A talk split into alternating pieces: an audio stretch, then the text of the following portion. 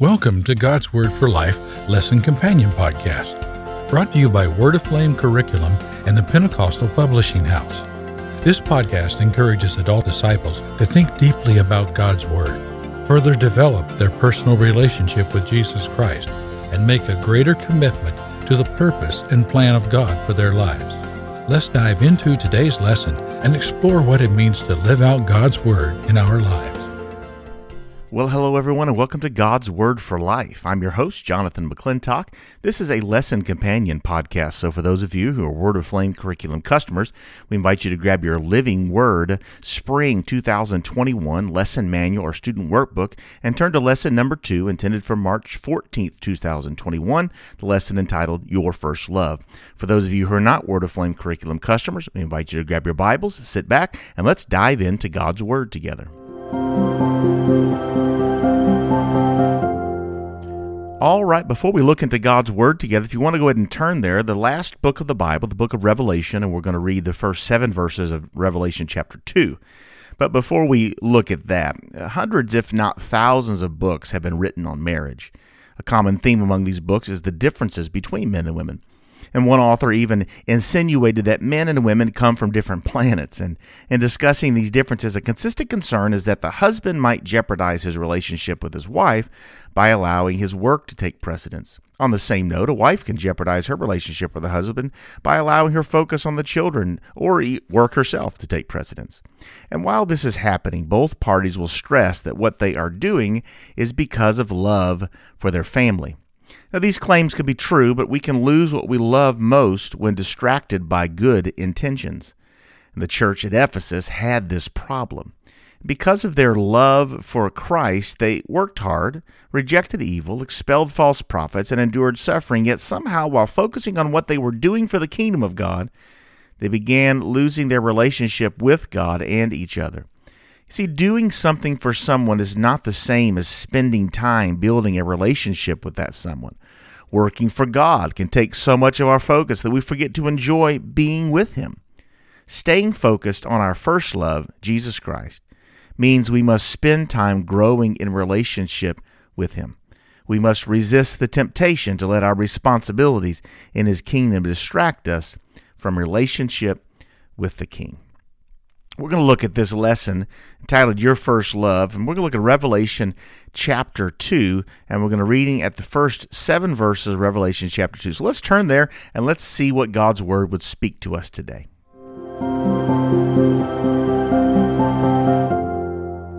All right, let's read Revelation chapter 2 in the first seven verses. Revelation chapter 2, beginning at verse 1, says, Unto the angel of the church of Ephesus write, these say things saith he that holdeth the seven stars in his right hand, who walketh in the midst of the seven golden candlesticks.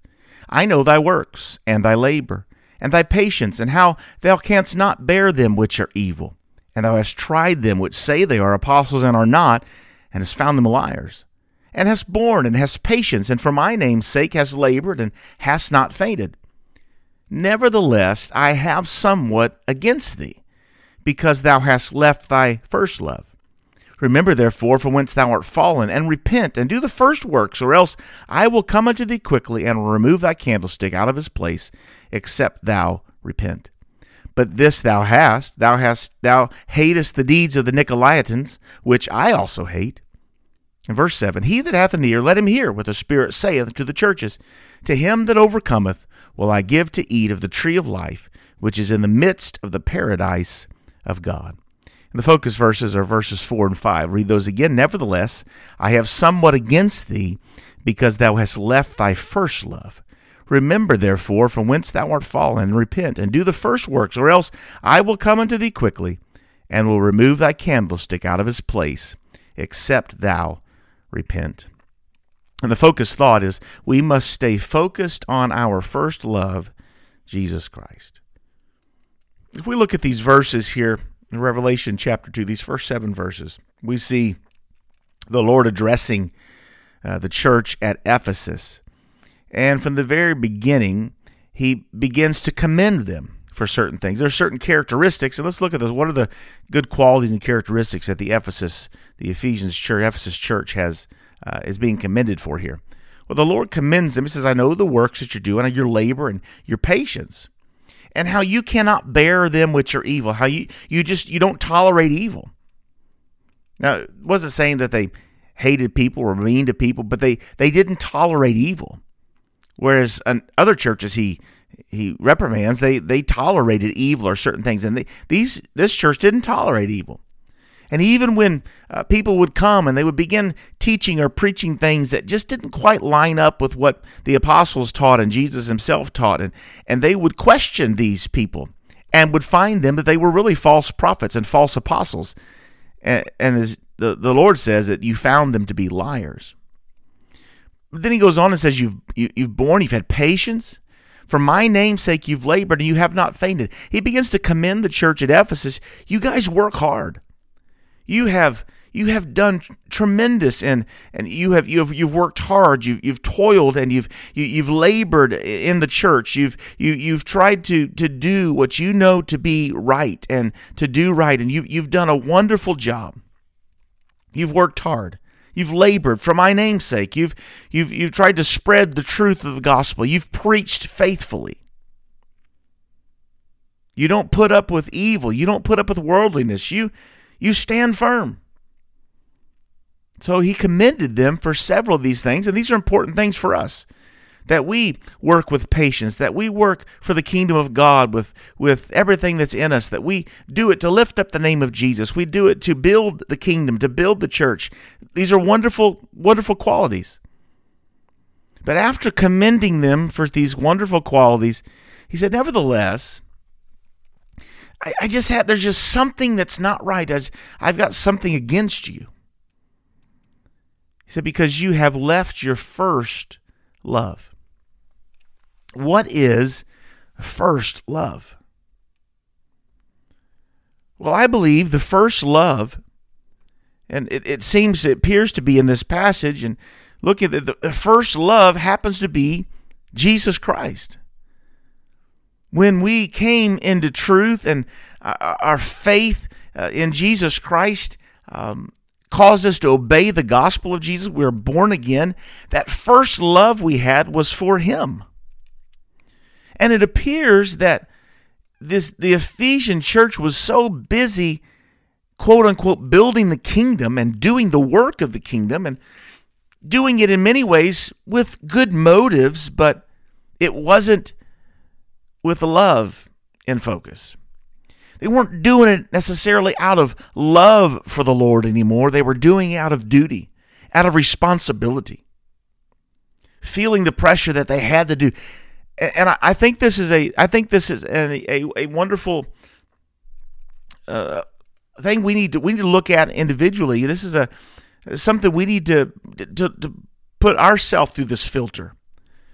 Those that are involved in church work, those that are involved in, in serving in the kingdom, is it still are you still serving out of a love for the Lord? Or are you doing it out of obligation?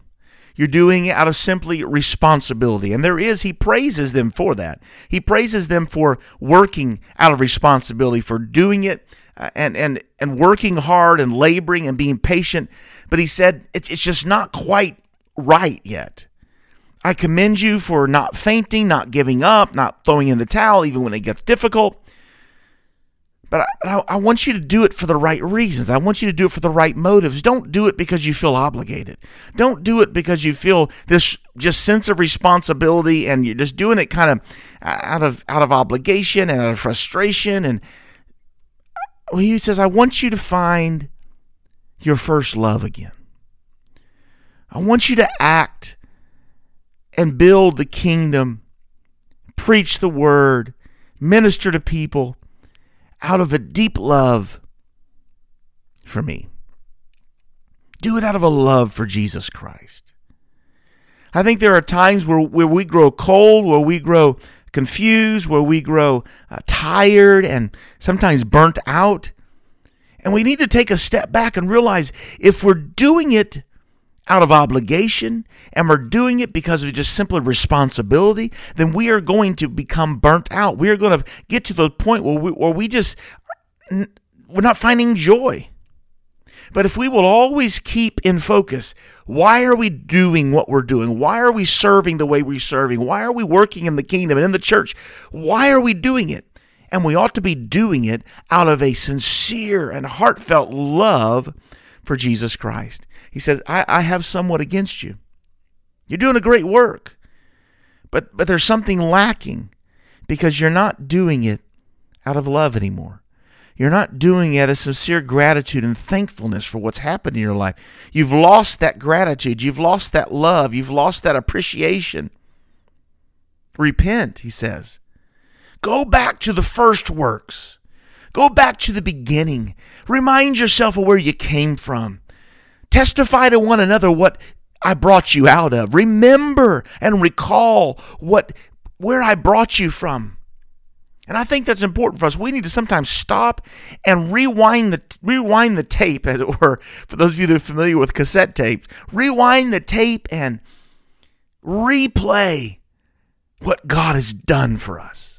If we will do that, if we will remember, if we'll go back and Go back to the first works. Go back to what happened in the beginning. Go back to when Jesus saved you and Jesus transformed you. Go back to that place of repentance where he washed your sins away. Go back to that place where you were buried in the name of Jesus. Go back to that place where you were filled with the Holy Ghost. Go back to that place and be reminded of all that Jesus has done for you. Renew your first love. Renew that first love. And then the last two verses of this passage. He again commends them. Remember, he had said earlier that I commend you because you don't put up with evil. You're very quickly to to to to call out worldliness and and to make sure your your heart, as far as desiring the right things, is, is where it needs to be.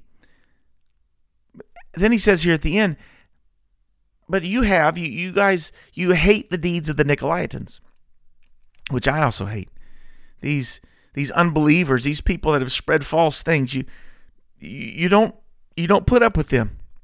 And I commend you for that also. And he ends by saying, He that has an ear to hear. In other words, if you hear what I'm saying, please do what I'm asking.